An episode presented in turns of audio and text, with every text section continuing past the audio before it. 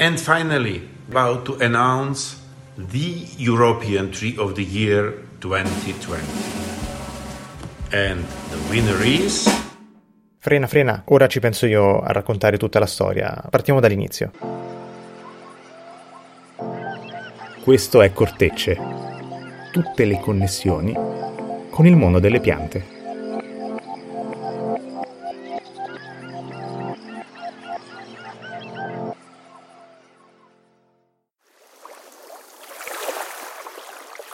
Un fusto ondulato a forma di S si staglia su una piccola rupe rucciosa che osserva uno specchio d'acqua.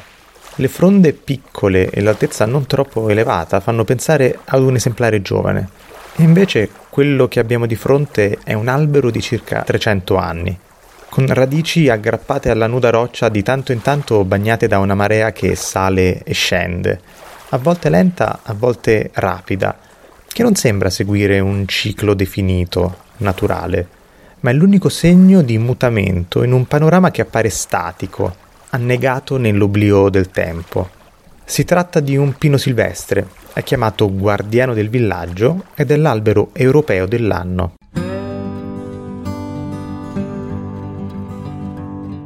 Lo scorso 17 marzo è stato nominato vincitore del concorso arrivato alla decima edizione un premio partito dall'Associazione di cinque Stati dell'Europa dell'Est e che ora coinvolge 16 paesi del continente. Ogni anno ciascuna nazione elegge l'albero che rappresenta al meglio il patrimonio naturale e culturale della nazione e i vincitori poi se la battono per diventare l'albero europeo dell'anno.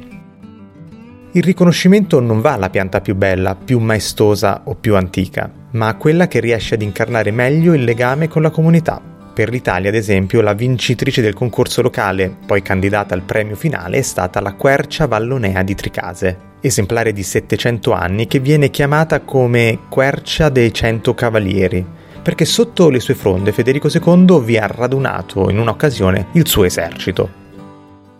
E quest'anno, in una premiazione fatta inevitabilmente con un collegamento da remoto, il vincitore è stato il guardiano del villaggio allagato in Repubblica Ceca, con poco meno di 50.000 voti. Un pino silvestre centenario, adagiato lungo le sponde del fiume Svratka, poco a nord di Brno nella regione della Visocina.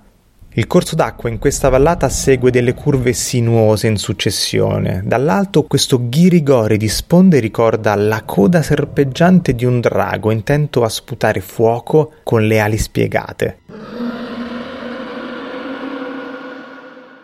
Abbarbicato su una piccola rupe della riva sinistra, quasi alla punta estrema di una insenatura, appare questo pino, esploratore solitario distaccato dal bosco che sale lungo i pendii delle colline vicine, molto più piccolo degli esemplari limitrofi. Forse un bonsai naturale perché in quel punto sono solo rocce e le radici faticano a ramificarsi.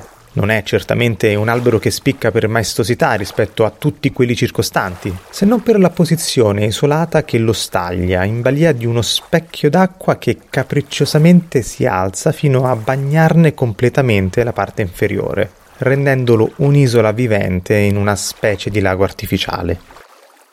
Lo chiamano guardiano, testimone perseverante degli eventi che hanno cambiato per sempre la vallata, una volta qui sorgeva il villaggio di Chudobin, circa 150 abitanti sparsi in poche case, un paese della campagna ceca scomparso nel 1955, non a causa di una fiammata del drago menzionato prima, al contrario, è stata una inondazione d'acqua a cancellare il paese per sempre.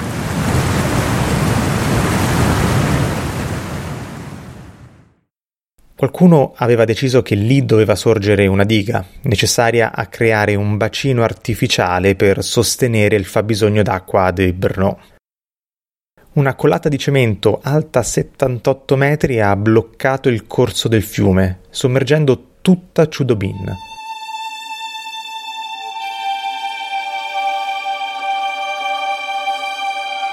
L'acqua ha cancellato le case, i negozi, le storie, i sorrisi, gli amori, i litigi, tutto ciò che era vita quotidiana, tranne una storia legata proprio al guardiano del villaggio. Secondo i locali, in alcune notti era possibile sentire un diavolo suonare il violino lì sulla rupe rocciosa, sotto le sue fronde. un suono vellutato, udibile in tutta la vallata, a tratti suadente e a tratti minaccioso. Probabilmente il vero autore della melodia era del semplice vento che frusciava tra le fronde del bosco. Ma come si sa le leggende sono dure a morire e questa è arrivata fino ai giorni nostri nonostante la cittadina di Chudobin sia scomparsa.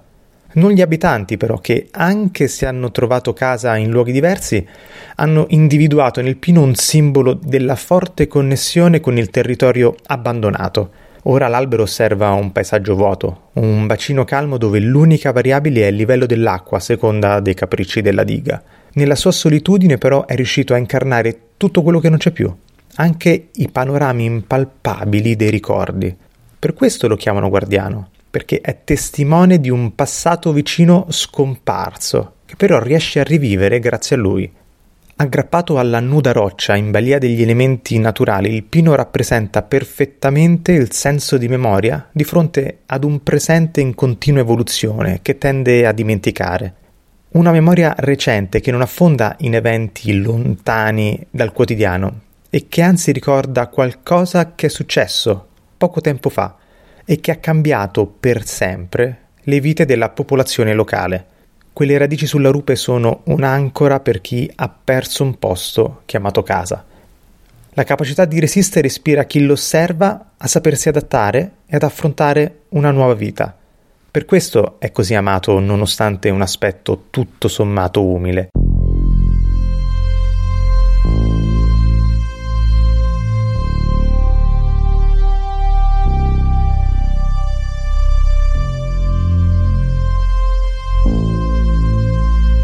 Il ginkgo maestoso croato con i suoi estesi rami, il pioppo solitario russo meta di pellegrinaggi, il vetusto abete rumeno con il suo miracolo, l'imponente castagno portoghese di mille anni hanno inchinato le fronde a confronto del più dimesso pino silvestre cieco.